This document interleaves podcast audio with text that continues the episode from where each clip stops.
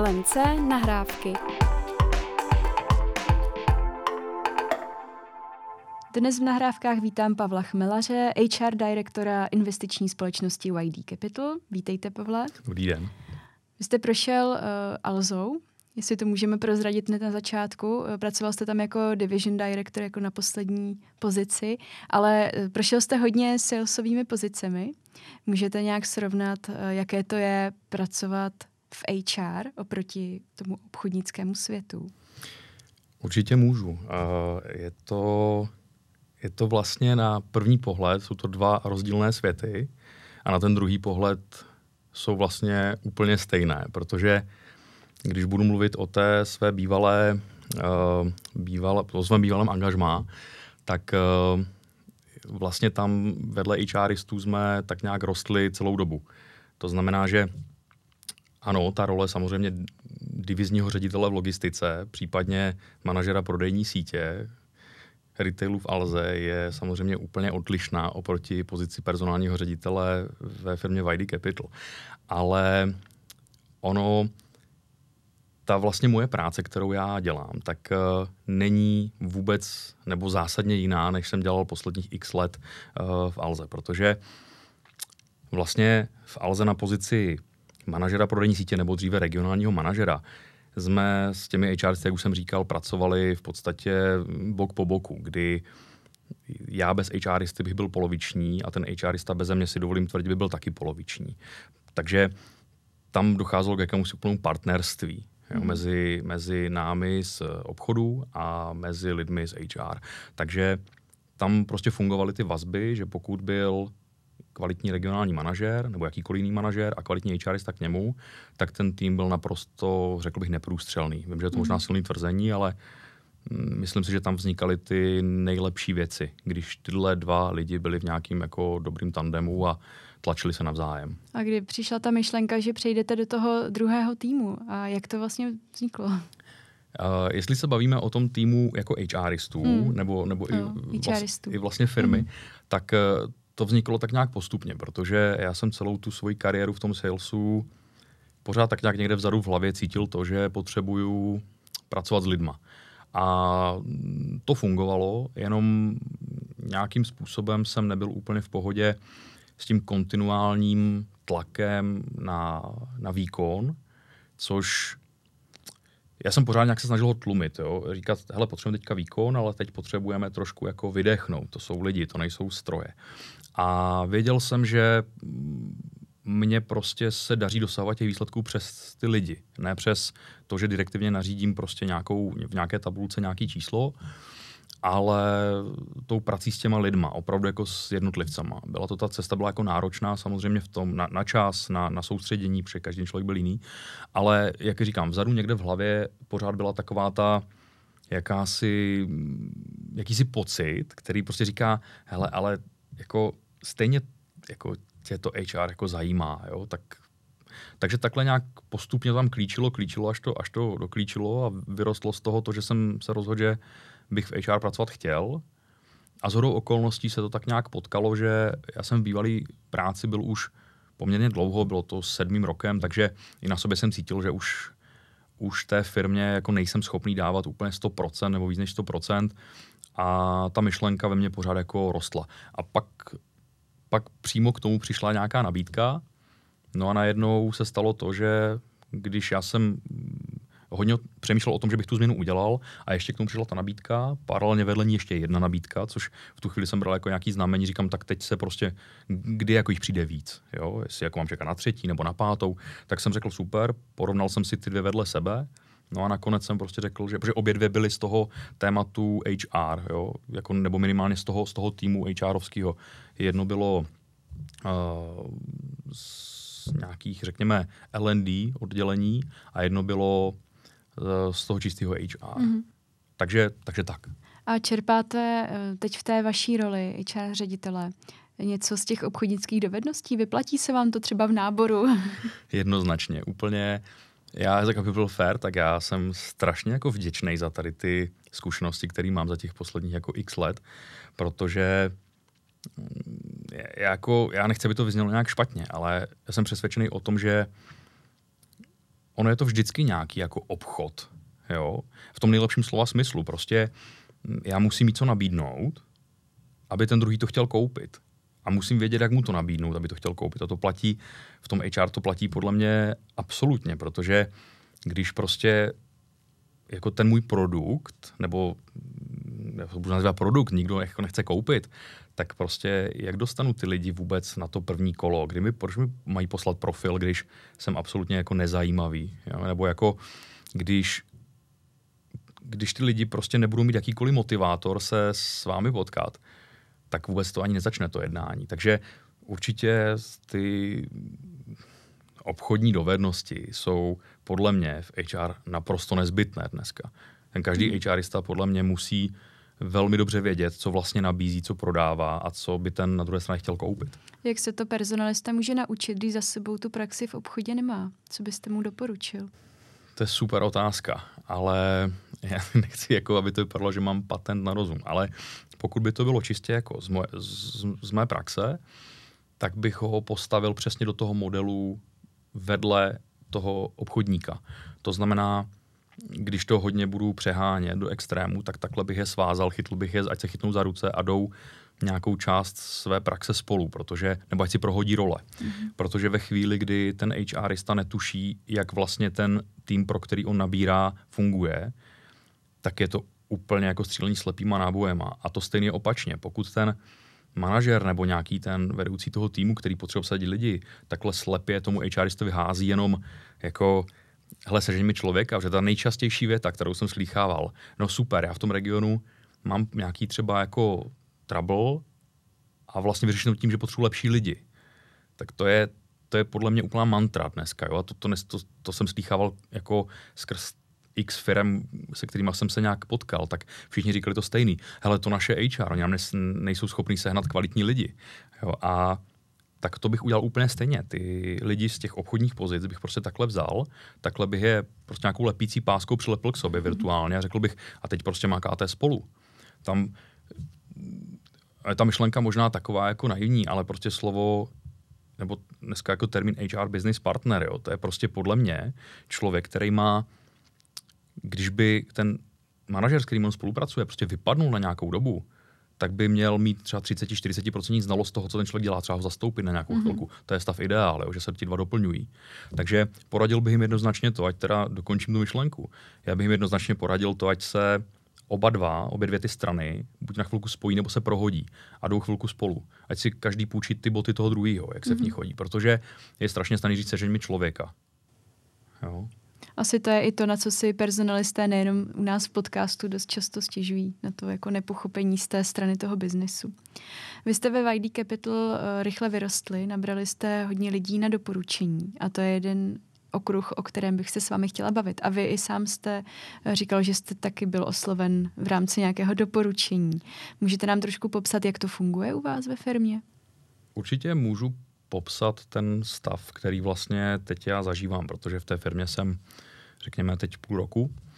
A já začnu vlastně od konce té otázky, jak to, jak to bylo u mě. Tak uh, u mě to bylo přesně přes doporučení, protože ono, já vlastně říkám, že náhody moc neexistují, jo, protože já jsem v bývalé práci pracoval s jedním kolegou, kterého jsem měl u sebe v týmu, pracoval teda uh, v mém týmu napřímo pode mnou, já jsem udělal šéfa a tenhle člověk se někdy před dvěma lety tak nějak přišel a říká, hele, mrzí mě to, ale jste tady fa- jako fakt fajn parta rád bych tady zůstal, ale dostal jsem takovou nabídku, kterou nejde jako nevzít. A já říkám, tak se seber a běžně nepřemýšlej, protože prostě priorita je, aby byl šťastný a ne, aby tady jako stejně dva roky ještě to nějak tohle a, a pak kdo ví co. Takže přešel, no a trvalo to právě nějakou dobu, kdy jedna z těch nabídek přišla od něj, kdy on teda tam vyrostl do pozice dá se, dá se říct jako dneska člena boardu, a je to provozní ředitel zároveň, a přišel a říká, hele, pojď se potkat, dáme si kafe, pohovoříme o tom a uvidíš. Tak ta nabídka byla na stole a tak nějak jsme kolem toho chvilku tancovali a já jsem pořád si nebyl jistý tím, jestli to chci udělat. No ale hádejte, co byl ten nejvíc rozhodující moment, protože prostě doporučení, protože to bylo on něco říká, nějak se chová, nějakým způsobem to ukazuje v praxi a já mu, jsem mu to začal vyhřit. A navíc to byl člověk, který ho znám, takže jsem říkal, tady mám tu referenci, tady prostě vím jako, za čím jdu. No a proto jsem nakonec zvolil si dvou nabídek tuhle, protože jsem prostě věděl, za čím jdu. Takže já jsem byl ten úplně typický příklad toho, jak ta firma na sebe nebo kolem sebe natahuje lidi přes doporučení. A musím jako říct, že těch lidí jako hromada kvalitních, že jsou to fakt jako lidi, já když jsem tam jako do té firmy vstupoval, tak jsem ty lidi vlastně neznal. Znal jsem možná tři, čtyři, čtyři lidi, ale vůbec nedůkladně, vůbec jsem nevěděl, co ty lidi jsou zač.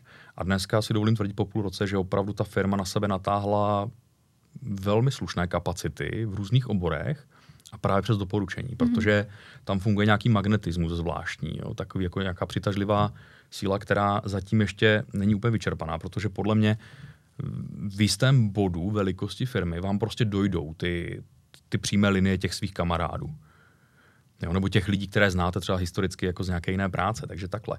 No a vy jste se ptala na to vlastně, jakým způsobem ta firma takhle ty lidi natahuje. No, jestli to máte nějak zorganizované, nebo jestli to vzniká přirozeně, protože ti lidé tam rádi pracují, takže i rádi to doporučí uh, svým známým kamarádům, příbuzným. No, já bych strašně rád řekl, že to máme zorganizované. Jako hrozně rád bych to řekl, ale, ale nemůžu to říct. Ono samozřejmě je to takový, řekněme, přirozený vývoj a je to, je to právě opravdu jakási zatím energie té, té firmy, která natahuje tyhle lidi. Takže systematicky to určitě nemáme. Ono, ten systém v té obchodní části firmy určitě je nastavený, byl nastavený ještě předtím, než jsem já do firmy nastoupil.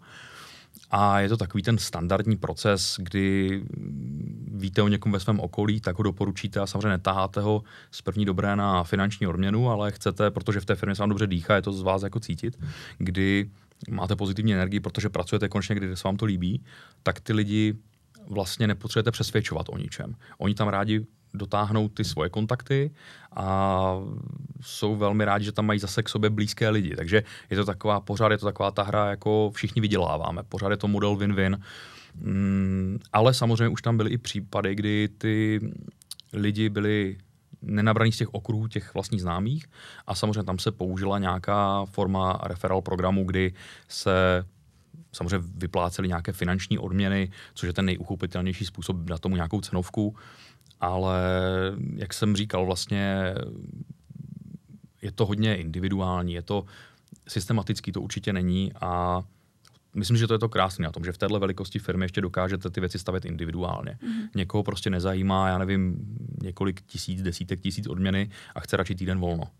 Mm-hmm. Třeba. Nebo je pro něho odměna ten kamarád na pracovišti, který ví, že je výkonný a že prostě ještě dohromady budou dělat mnohem větší výkony. Takže Mm, opravdu organizovanost bych tom zatím nehledal, ale tím, jak rosteme, tak tam samozřejmě nastává ten moment, kdy budeme tomu nas- potřeba nasadit nějaký jasný rámec. Prostě říct tohle za tohle. Ale jestli, jenom když tu myšlenku rozvedu, tak jestli se budu držet nějakých rámců, nebo pokud to budu řešit dál se svým týmem, tak já budu tvrdit neustále to, že to má být co nejtransparentnější a absolutně jednoduchý. Mm-hmm. To znamená, když to budu vysvětlovat jako desetiletýmu dítěti, tak to musí na první dobrou pochopit.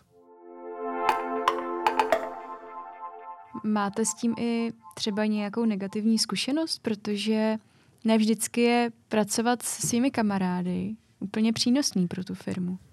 Jednoznačně. Jednoznačně jako tu negativní zkušenost mám taky, protože ve chvíli, kdy ten, řekněme, referál program nastavíte právě tak, že je tam hlavním stimulátorem to, že dostanete odměnu, nějaký peníz, tak se často potkat, nebo můžete se často potkat s tím, že ti lidé začnou doporučovat i nekvalitu mm-hmm. za tu odměnu, protože prostě mm, pro ně je to o tom, že já chci dostat tu odměnu, mám čárku, splnil jsem dobrý a už mě nezajímá, co s tím člověkem dál bude.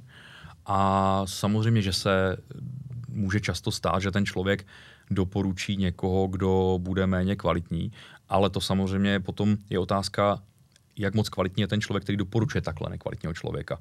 Jo, to, to vždycky je tak jako na zvážení. Takže ono taky, doporučení od špičkového člověka zařadíte mezi top doporučení a doporučení od člověka, u kterého si nejste jistí tou jeho kvalitou, si podle mě dáte mm, dva vykřičníky před to, a za to doporučení. Takže, takže ano, určitě ta kvalita těch, těch, eh, těch doporučení bude různá, to o tom vůbec nepochybuju. A setkal mm. jsem se s tím, že nám byly doporučování lidi jenom prostě proto, že to byla protislužba. Mm-hmm. A vy jste tedy naznačil, že tam nějaká odměna za to pro ty vaše zaměstnance je, ale že to nemáte úplně uchopené jako nějaký, nějaký si soubor pravidel. Jak to teda funguje? Jak se o tom ty lidé dozvědí? Protože už jste mi prozradil před rozhovorem, je vás 200 až 250. To už není vlastně takový to, že si to řeknete v kanceláři a každý ví, kdo od koho přišel a, a tak. Má to jako naprostou pravdu v tom, že ta jasná transparentní komunikace v tomto jako je zásadní. Ona vlastně není nikde vyvěšená u nás na nástěnce, v žádném jako interním, interním oběžníku neběhá. Ono je to tak, že my dneska nám se zaplať pámu daří rel, relativně dobře nabírat lidi na ty, na ty pozice mimo, mimo tu, řekněme, finanční část nebo tu, tu výkonovou část, kde tam zatím jsme tohle nepotřebovali nějak jako řešit, nějakým způsobem to vymýšlet, rozšiřovat. Prostě nám to zatím funguje, zaplať pámu. Ale na té druhé straně, na té, na té stránce, uh, kde potřebujete nabírat velké množství, nebo ne, potřebujete nabírat, ale chcete kvalitní třeba investiční specialisty, a to už jako dneska na trhu je dost nedostatkové, nedostatková jako pozice nebo nedostatkový člověk, tak tam samozřejmě já doufám, že ty nejlepší už tam máme, ty, ty z těch eh, jejich kruhů, že už tam máme taky, ale samozřejmě tam ta, tam ta technika je ryze obchodní, protože mm, to je, to je část firmy, která se dá velmi dobře měřit. Jo, prostě eh, v těch financích máte tu výhodu, že všechno jde nějakým způsobem očíslovat, ocenit, změřit a tady právě ten model, který je tak nějak zažitý, to taková, takové nepsané pravidlo je, že vy tu odměnu, a tady nechci úplně konkretizovat, přeci jenom je to, je to taková jako věc, kterou každá ta skupina finanční má nějak nastavenou nějak jinak, tak tu odměnu, kterou tam máte, řekněme, vytvoříte za nábor člověka nějaký balíček peněz. A ten balíček peněz my určitě nevyplácíme ve chvíli, kdy ten člověk naskočí, nebo dostane jenom profil, nebo udělá, přežije zkušebku, nebo pokračuje dál, ale ten balíček se rozpouští postupně v nějakých krocích a můžeme říct, že to je třeba jeden rok. Mm-hmm. To znamená, ten balíček prostě rozpouštíte podle určitých dosažených kroků a v tady tomhle oboru jednoznačně vidíte, jestli ten člověk performuje nebo neperformuje. A pokud ano, tak v tu chvíli jako vyplácíte správně a pokud ne, tak už nevyplácíte, že ten člověk se odpojuje z toho vlaku. Mm-hmm. Máte přehled o tom, jak tohle funguje třeba v zahraničí? Inspirovali jste se někde? No, uh, já jako, abych byl úplně konkrétní, tak, uh, nebo sám za sebe mluvil, tak uh, co se týče té, uh, té investiční divize, tak já jsem se nikde neinspiroval, protože tohle tam nějak vzniklo, mhm. vyrostlo a mm, vyvinulo se samo nebo ne samo, ale ono se tam prostě tak nějak vyvíjelo prostě tím růstem té firmy a ta, ta firma roste fakt jako dramaticky a za velmi krátkou dobu. To znamená, nebyl ani moc čas se někde inspirovat, nebo respektive já jsem ani neměl tu potřebu se někde inspirovat, spíš eh, s těmi lidmi z téhle divize eh, dost často konzultujeme, kde, jak lépe zacílit ten nábor, jak se dostat k lepším nebo ke kvalitním lidem. A mm, pokud je mi známo, tak eh, lidi, jak jsem říkal, jsou to jako většinou špičkové kapacity, které se potkali ve YD tak uh, to jsou lidi, kteří mají hromadu zkušeností právě z nadnárodních firm a je úplně zcela jasně, je fér si to říct, že ta inspirace je prostě od tamtud to, pokud něco funguje, já to tvrdím pořád, pokud jako potřebuju kolo, tak ho nebudu vymýšlet, prostě si ho budu koupit, protože dneska to kolo vyrábí kde kdo a velmi dobře. Takže určitě ano, já jsem přesvědčený o tom, že ta inspirace je velice jednoduchá, vyzkoušená právě v těch mezinárodních firmách. Mm-hmm. Pojďme se podívat na trochu jiné téma. Vy jste poměrně aktivní na LinkedInu a nedávno jste tam uh, rozvinul diskuzi na téma firmní hodnoty. Uh, o tom, že většina firmy má jenom na papíře a že to neodráží tu skutečnost a ty osobnosti lidí, kteří tam pracují. Tak mohl byste třeba poradit firmám nebo i je inspirovat, jak to máte u vás, uh, jakým způsobem firmní hodnoty yep. definovat nebo Jasný. nechci říkat nastavit, to asi není úplně. Chápu, chápu. No, dvě věci. Já úplně vůbec budu mít tu pokoru, že nikomu se nepokusím radit v tomhle tématu, protože fakt si nemyslím, že uh, bych někomu radit měl, jenom můžu říct jako tu svou zkušenost. Ono to téma, já jsem moc rád, že jste to zachytili, tohle téma, protože ono rezonovalo mimo jiné na LinkedInu tak jako lehce, ale to se z, potom zvrhlo vedle, jo, v těch různých vláknech, jako na, na komunikátorech a co mi psali jako různí kolegové a kamarádi, tak tam jsem jako byl až překvapený, jak to vzbudilo jakousi vlnku, jak, jakýchsi reakcí. Jo, hmm. kdy to jsem asi, asi si myslím, že jsem se trefil nějaké bolavé místo v těch firmách, kdy prostě vy jste řekla vlastně eh, hodnoty, ale já jsem tam mluvil o firmní kultuře a přesně takhle se to tam potkalo, že hodně hodně se mi vracelo takový to, ale jako pozor, bez toho to jako nejde a prostě hodnoty jsou jako základní pilíř a říkám, já to vůbec nespochybnuju, je to naprosto správně. Ale to, co já jsem tím příspěvkem chtěl říct, je to, že firmní kultura buď je, nebo není. A to je nesmysl. Ona prostě je vždycky. Otázka je, jaká je ta firmní kultura. A vy vlastně jak z pozice nějakých, řekněme, majitele firmy nebo prostě nějakých jako vysokého managementu ve firmě máte možnost vždycky ty hodnoty definovat, ale tím by to nemělo skončit. Že jo? Tím prostě oni ty hodnoty, když se vydefinují, neznamená, že se z nich stane firmní kultura. Prostě já souhlasím s tím, co se tam tak nějak řešilo, že určitě je správně si říct, toto jsou naše hodnoty. Když to řeknu na jednoduchém příkladu, prostě v naší firmě nekrademe, jo, tak to je taková jako elementárně jednoduchá věc. Ale je to nutné vůbec definovat? Protože mě, jako mě ze mý zkušenosti to je deset slov, který si v různých kombinacích hmm. ty firmy vyberou třeba pět a a no, já si jako myslím, jako já, jsem řekl ten, já jsem řekl ten extrémní případ, mm-hmm. já jsem řekl nekrademe, mm-hmm. jo, mhm. ale to je samozřejmě jako pro většinu lidí, věřím, že jasný, jo, ale uh, myslím si, že když si budu definovat, že v naší firmě jakékoliv, jo, prostě sdílíme nápady a nedržíme si je pod poukličkou, tak je to jakýsi princip, který který je férově, dává smysl. Ale samozřejmě, jak ho chcete vymáhat, jak chcete jako říkat, no máš to tady napsaný, tady na tabulce je prostě hodnot, je napsáno, že sdílíme a, a nedržíme si to u sebe někde tady jako v šuplíčku, tak eh, to, to prostě, že jo, to, ať chcete nebo ne, tak to nejde vymoc. To prostě buď ty lidi tu kulturu s vámi žijí, anebo ne. A já vlastně jsem tím chtěl říct to, že ta kultura vlastně se vyvíjí. To není jako věc, kterou si napíšete a řeknete, takhle bude mít firmní kulturu jako 10 let. To je prostě absolutně živý organismus. Já jsem to přirovnal právě v tom článku k nějaké jako rostlině, která roste. A když ji necháte růst, tak ona jako roste doleva, doprava, nahoru, do objemu. Sem tam možná jako má nějaký plot, ale vy jako zahradník, ten tvůrce, jako, nebo ten, ten, řekněme, ten, ten zahradník má možnost vždycky tu rostlinu někde přistřihnout a říct, tady to roste někam, kde už nechci.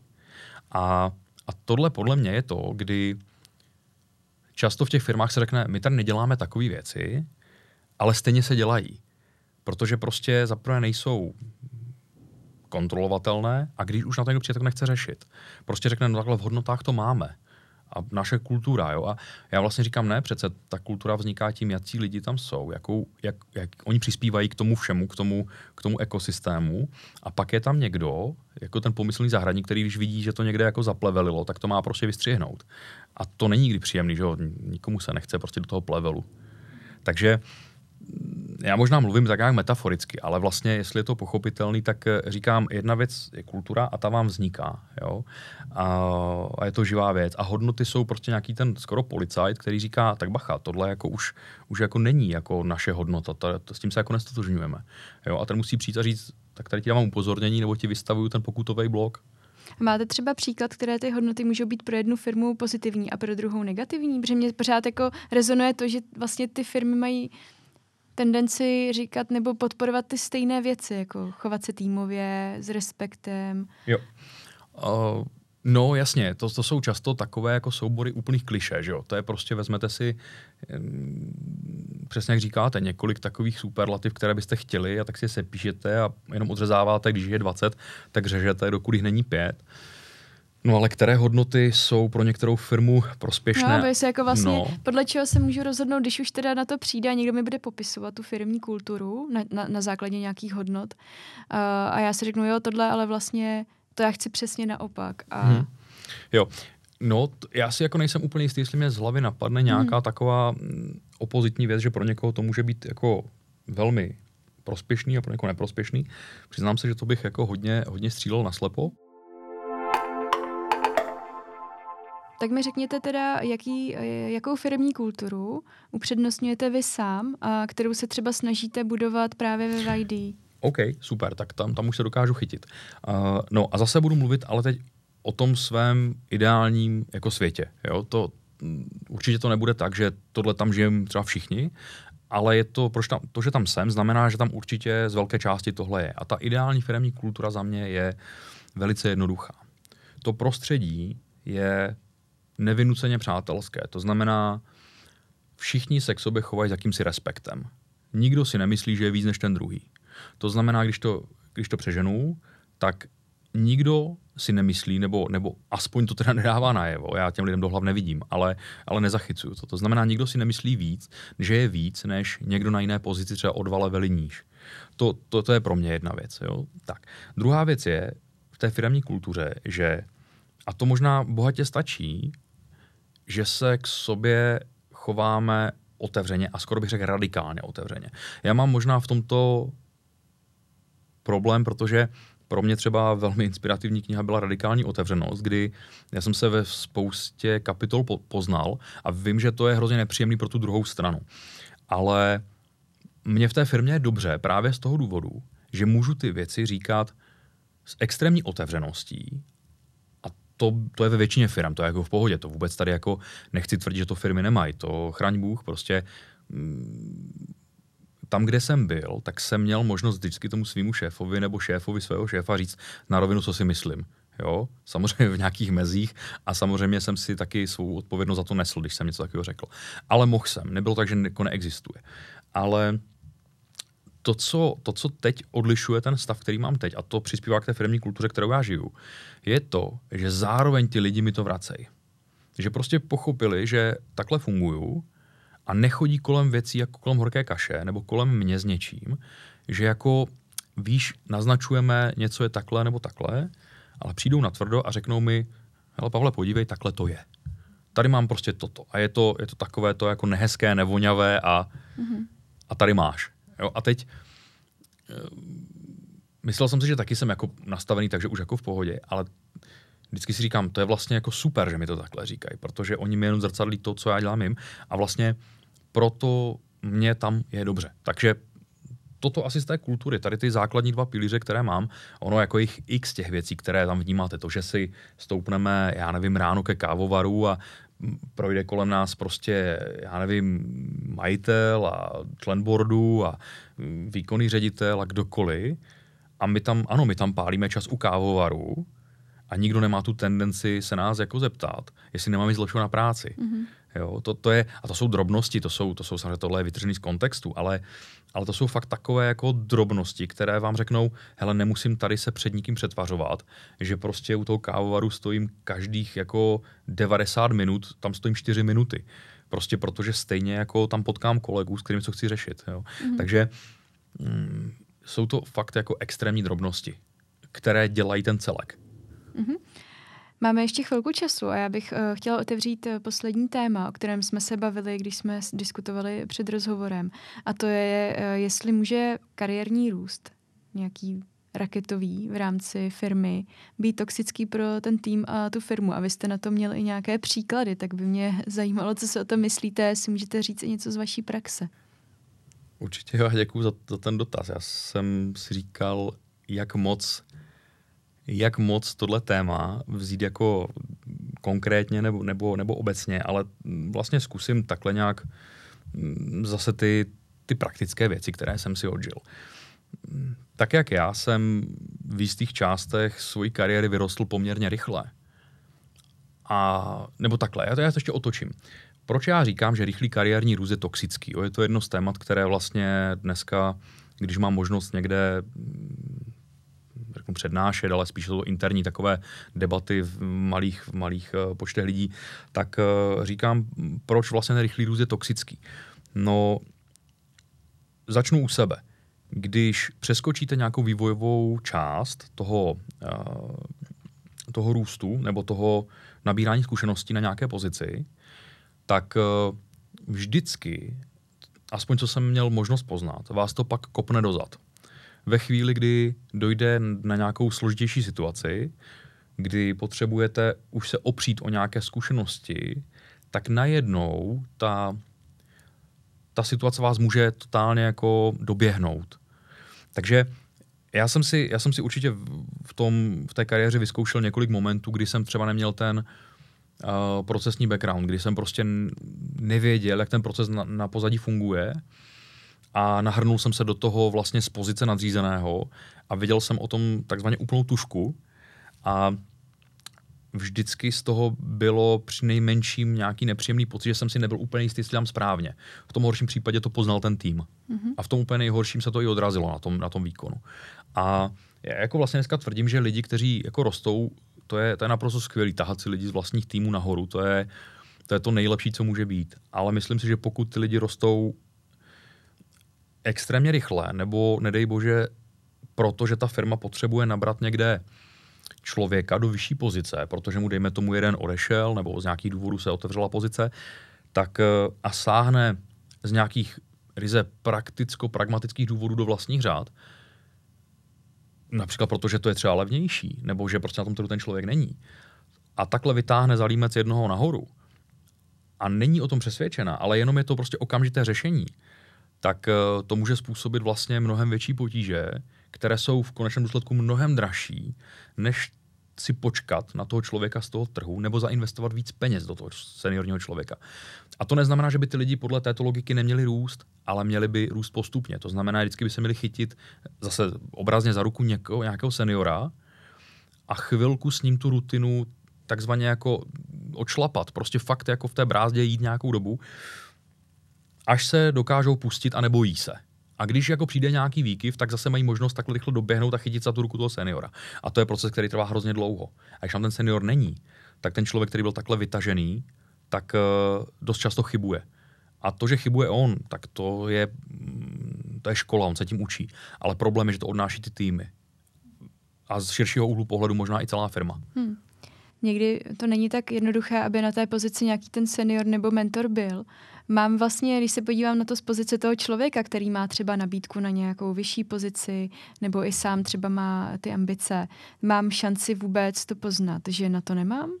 Ještě? Mm, myslím si, že, myslím si, že ano, ono totiž tady funguje takový ten jako, nebo ne, ne u všech, ale u většiny lidí to je samozřejmě ta touha jako jít pořád nahoru. Jo? To mm, si myslím, že většina lidí, které jsem potkal, jako v sobě měla takovou tu touhu růst a ještě růst a už dlouho stojím na místě, potřebuji růst.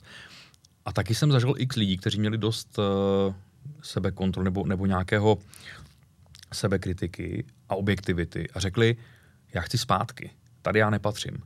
Jo, to znamená, já si myslím, že každý tu obavu tam má, jenom hodně často je zastřená tím, že teď vyrostu a má to pro mě jak společenský, jako budu mít nějaký lepší status, budu mít víc peněz a budu mít nějakou moc. A někdo se toho chytne zuby nechty a prostě nepustí se, byť ho to třeba vnitřně může likvidovat a soukromý život jde jako dopryč a i ten pracovní vlastně není úplně žádný zázrak, protože ty týmy pod ním fluktuují, protože prostě on třeba nemusí být dobrý šéf. Ale říkám, zažil jsem jako x lidí a to opravdu byly jako, myslím si, jako skoro bych řekl, jako nízké desítky, kteří měli možnost se posunout a po nějaké době řekli, ty to úplně vlastně jsem nechtěl. A bylo to naprosto legitimní, bylo skvělé. Ty lidi to dokázali říct. Než se utrápit v té pozici, tak se normálně zařadili zpátky, překonali ten jeden den toho nekomfortu, že vlastně musel museli přiznat, že na to třeba nemají, no to nechtějí dělat. Mm, to okolí to mimo jiné jako vůbec nezajímá, že jo? to je jenom problém v těch lidech, že oni si myslí, že hrozně selhali. Ale ti, co to dokázali přejít, tak se zařadili zpátky do toho, do toho vagónu, kam patří a tam byli o to výkonnější, protože najednou se začali vážit i té práce těch svých nadřízených. Že řekli, a to není tak jednoduchý, jo? Mm. šáhl jsem si na to. A to je přesně vlastně zpátky na začátek toho rozhovoru, kdyby si HRista se měl chytit za ruku s tím manažerem a manažer za ruku s tím HRistou, aby oba věděli, co ten druhý jako dělá, a to je stejný vlastně s tímto, že klidně tahejme ty lidi, ty juniory k sobě. Jo? Prostě berme je na ty porady, berme je na ty meetingy, na ty vyjednávání. A ať oni vidí, že to není jenom o tom, že ten šéf jezdí v autě a pije kafe. To tak prostě jako je. Mm. Co byste poradil personalistům nebo i třeba šéfům týmů, kde, eh, kte, kteří mají třeba tým plný ambiciozních lidí, kteří chtějí tu jejich pozici nebo nějakou vyšší, ale ten šéf ví, že prostě, nebo odhalil to, že ještě ten čas nepřišel nebo že ten člověk na to nemá, jak by měl na to reagovat? No, to, já jsem vlastně chtěl odpovědět, že pokud má tým plný ambiciozních lidí, tak uh, tak pokud by ta otázka byla jenom tak, co s tím má dělat, tak ať si to změří, že jo? Jak, jak moc teda ty ambice korelují s tím, s tím jejich skutečným jako výkonem nebo, mm. nebo s, tou, s tím potenciálem. Ale mm, pokud se ptáte na to, jak, jak říct ambiciozním lidem, že ještě není ten správný čas, tak to je taky jako hrozně složitá disciplína. Ona, nebo takhle, ona z mého úhlu pohledu, pokud já říkám, že jsem poměrně radikálně mm. otevřený, moc těžká není. Jim to řeknete. Prostě. Protože já jim to prostě řeknu, že jo. Mm-hmm. Ale tam to je to B, to je to riziko toho, že když já to řeknu jako necitlivě, tak jak, protože ta pravda je jenom jedna, ještě na to nemáš, nezlob se. A mm. případně tady, tady jsou k tomu ty důvody. Jo? Tak to je jednoduché, to je v jedné větě vyřešeno. Já bych se bála, že pak ten člověk prostě nebude dělat ani tu jeho práci, kterou teď dělá tak, jak ji dělal předtím. Přesně tak, přesně, přesně máte naprostou pravdu v tom, že bylo by to strašně snadné, kdybych to takhle mohl udělat. Pro každýho. Jo, by, by je to pro někoho nekomfortní říct někomu takhle natvrdo tu pravdu. Ale já vlastně, co bych poradil, tak eh, vždycky se na to, a tak jak to, to i dělám, vždycky se podívám na toho druhého, kdo, kdo sedí naproti mě, nebo kdo, kdo s kým jako jednám, co to je za člověka, jakým způsobem, jakou formu komunikace on jako unáší, neunáší, jak je na tom s kritikou, jak je na tom s, s mírou sebekritiky, jak, jak vůbec jako on funguje a vždycky tu komunikaci, a musel jsem ve své praxi několikrát tohle udělat, kdy už jsem dostal i muž na krk, hele, buď jako půjdu nahoru, nebo prostě končím. A to, se, to taky není jako neběžná, eh, jako, uh, neběžná věc. A tam potom vždycky chce zvážit, jakým způsobem to vykomunikovat. A stalo se mi, že jsem opravdu o nějaké lidi v týmu přišel, protože prostě chyba zase u mě. Nedokázal jsem tu komunikaci nastavit tak, aby ten druhý to koupil, ale u hromady, já si dovolím tvrdit, že u většiny lidí se to podařilo a těm lidem se podařilo vysvětlit, že ano, stačilo říct, ano, vidím v tobě potenciál a dát jim jenom takové to, ten mezikrok, takový, takový ten pocit jako, hele, já to vím, já to tam jako vidím, ale je tady to B a to B je, že potřebuješ tohle, tohle a tohle. Seš, seš, jsi, jsi ochotný to jako absolvovat a pokud ten člověk to byl ochotný absolvovat, tak se buď posunul nebo vždycky vyrostl. A buď vyrostl horizontálně, nebo vertikálně.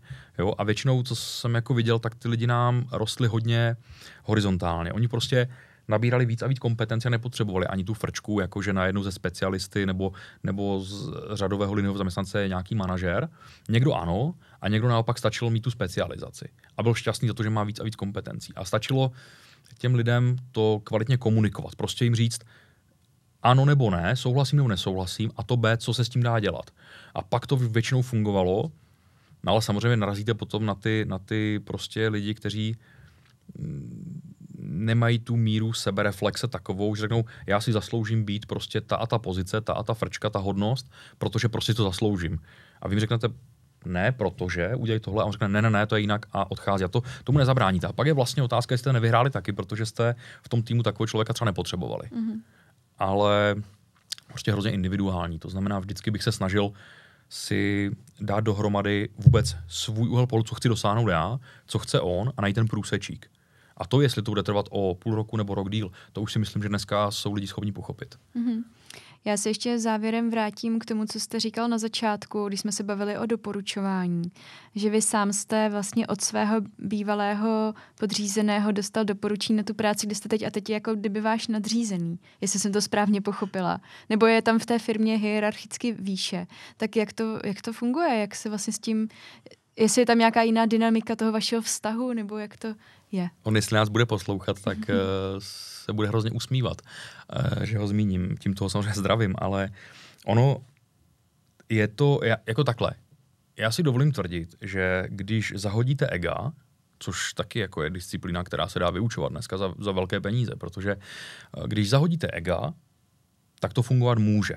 Jenom je potřeba si to definovat. Já jsem se naprosto srovnal s tou, s tou faktickou stránkou věci. Je to člověk, který je členem boardu, a je prostě nade mnou. A když je řekne, jdeme doleva, tak se prostě jde doleva. Ne, že Pavel se sebere a půjde doprava, jo, jako já myslím sám sebe.